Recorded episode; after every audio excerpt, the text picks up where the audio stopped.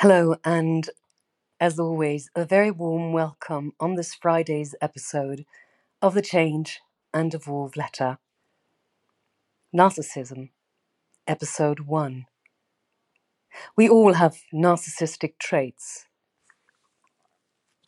In our day and age, narcissism appears to be spreading like wildfire, and sometimes it feels like we're surrounded by them.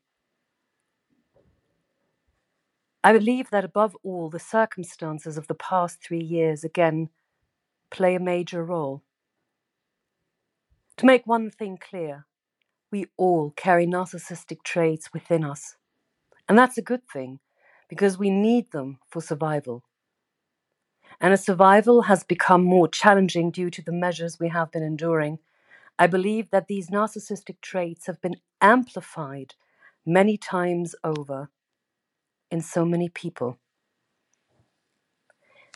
Having said this, well, I will be doing a series on narcissism, on NPD, narcissistic personality disorder, the different types of narcissists, how to reveal a narcissist, how to stop feeding a narcissist, and how to heal from narcissistic abuse, which has become much too common.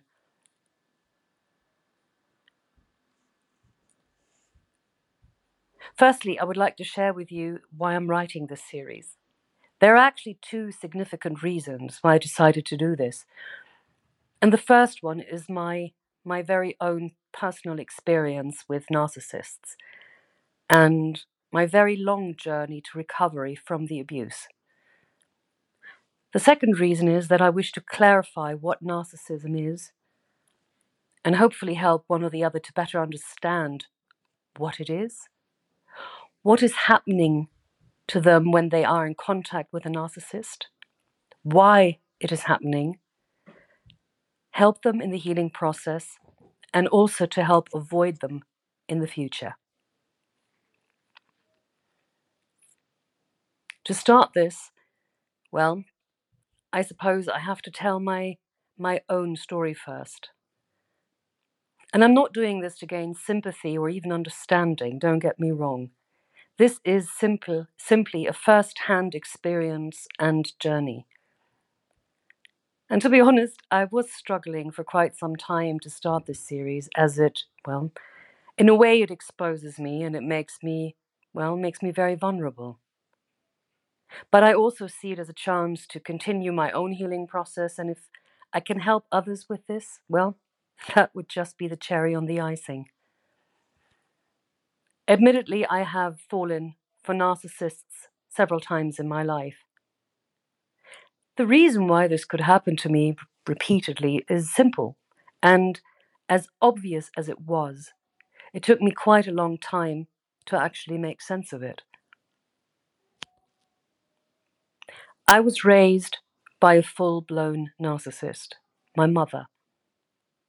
And even when I had overcome all that had happened to me as a child, I nevertheless found myself in a long term relationship with a narcissist two times in my life. It was something I was drawn to as it was something that was so deeply familiar to me I knew since the day I was born how to deal with it, not realizing how incredibly toxic this is, and yet still trying to make it work, trying to make it right. So it was a bit like a bad habit that you can't really shake. You know, you know it is bad for you, but you do it anyway. I knew the breadcrumbing, the hoovering, followed by the love bombing, the short high that made it seem all worth it, and the inve- inevitable gaslighting and the discard. And I will dive deeper into this in the course of the series. My mother was an so called overt or grandiose narcissist of the absolute worst kind. And don't forget, as a child, you are dependent on your parents. And being dependent on a narcissist, It's a challenge, and survival is key. But I found my survival mechanisms over time. Children are unbelievably resilient. One of these mechanisms, to me, was music. To this day, music is something that helps me in any situation. But I was also unbelievably lucky to have a wonderful big sister, and I believe it is fair to say that we saved one another. My little brother, that was almost 13 years younger than me and 17 years younger than my sister, was not so lucky. He had full exposure to my mother and was alone. Well, my father was not ever interested in us and unfortunately completely useless. So he fled into drug abuse, which my mother even controlled at a certain point, resulting in his death at the age of 27 in 2007. I cannot remember my mother or my father showing us children love or kindness, except when we were in public or when we had guests. So she knew the difference and did everything deliberately. That was something that took me an unbelievably long time to realize, as I always excused her behavior by convincing myself that she did the best she could and that she didn't know any better. And yet she did. Does any of this sound familiar? My mother always felt called to higher things and always let us feel it. Basically, it was us children who ruined her life. She made that very clear. My mother was never at fault and always the, big, the victim. And believe me, she perfected that role over time. My mother played the piano quite well, but in her own eyes, she had what it took to be a famous concert pianist. My mother was quite a good horse rider. She used to come back from the stable and always tell us that there was this horse that was so difficult and nervous, and only she could ride it, because no one else had her amazing ability and skills. As I was a curious child, I once had the audacity to ask her who had ridden the horse before she went riding there. Well, that was a tantamount to an insult to Her Majesty and was reprimanded accordingly. In my mother's eyes, we daughters were her worst competition. I was not allowed to learn horse riding or learn to play the piano, and I know today that she could not take the risk that I could have possibly been any better than her, nor the possibility of exposing her constant lies. It would have meant that her house of cards could have collapsed. And this is something that had to be protected by all means. My mother also made it very clear that she had married beneath her. She never had a good word to say about our father, in front of our children either, though it should be mentioned that the two really deserved each other. Yet that's a completely different story. My mother always played our father off against us. He was the bad guy, she was the good one. And in my mother's eyes, she should have married a lord, a prince, or, best of all, a king. It has to be mentioned that my mother never achieved anything in her life, but was, was firmly convinced that she was entitled only to the very best.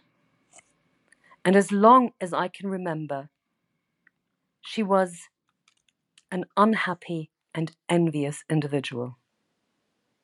I think you start to get a picture of this person.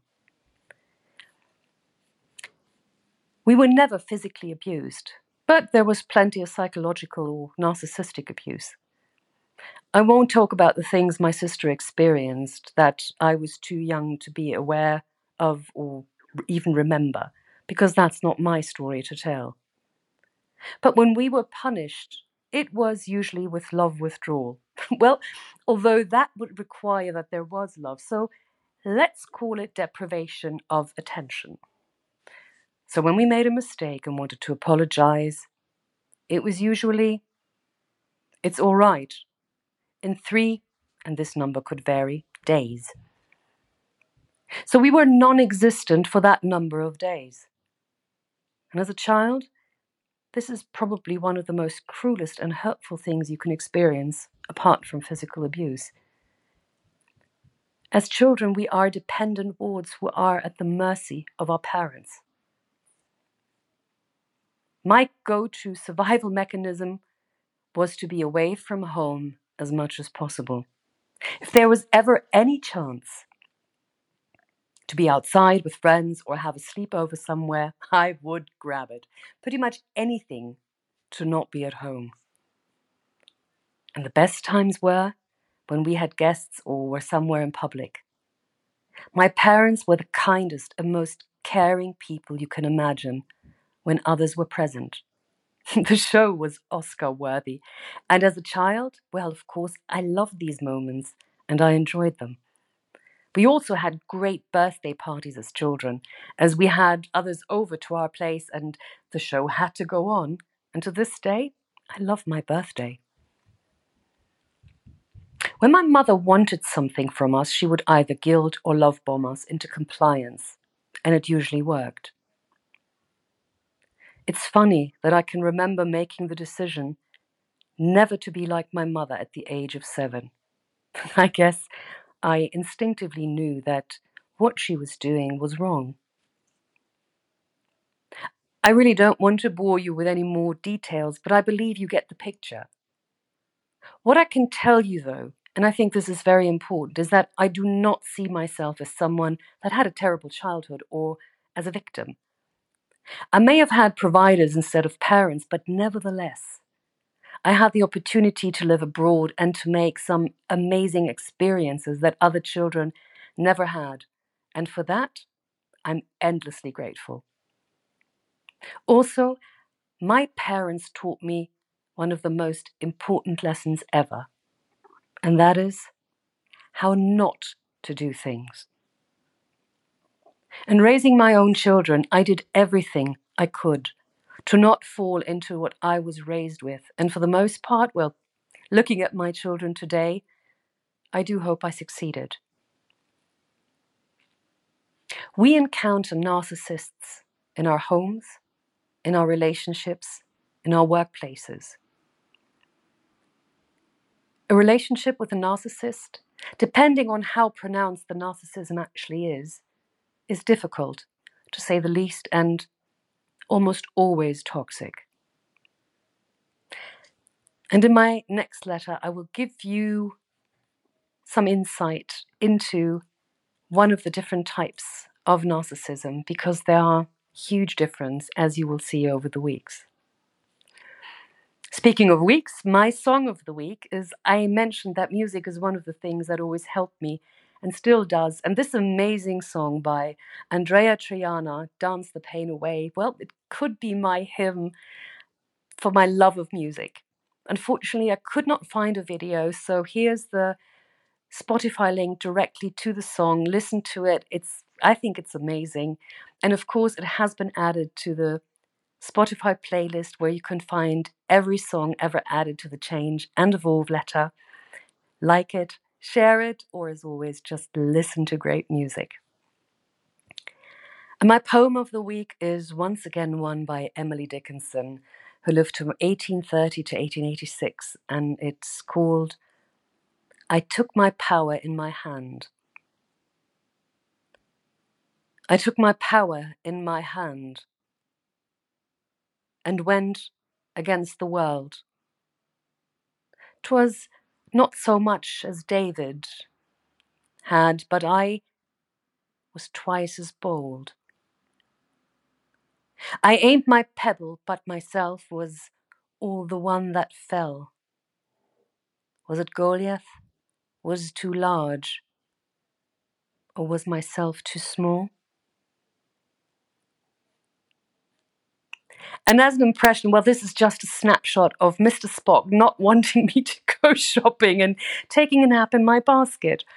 So Um, and also, one more information because for very personal reasons, I will be concentrating a large part of my work and expertise on helping people who have become victims of narcissistic abuse and, well, helping them find the road to healing. So, if you were interested or know someone, it's just one click away. I will always happily take the time for a speed coaching call or just go to my website or hit reply and get in touch with me directly. So, thank you so much for your time, for listening to me. And if you know anyone that has been subjected to narcissistic abuse, please share this letter with them. And if you enjoyed this letter or found it interesting, leave a heart and a comment. And of course, as always, I wish you an amazing weekend. Yours, Tanya.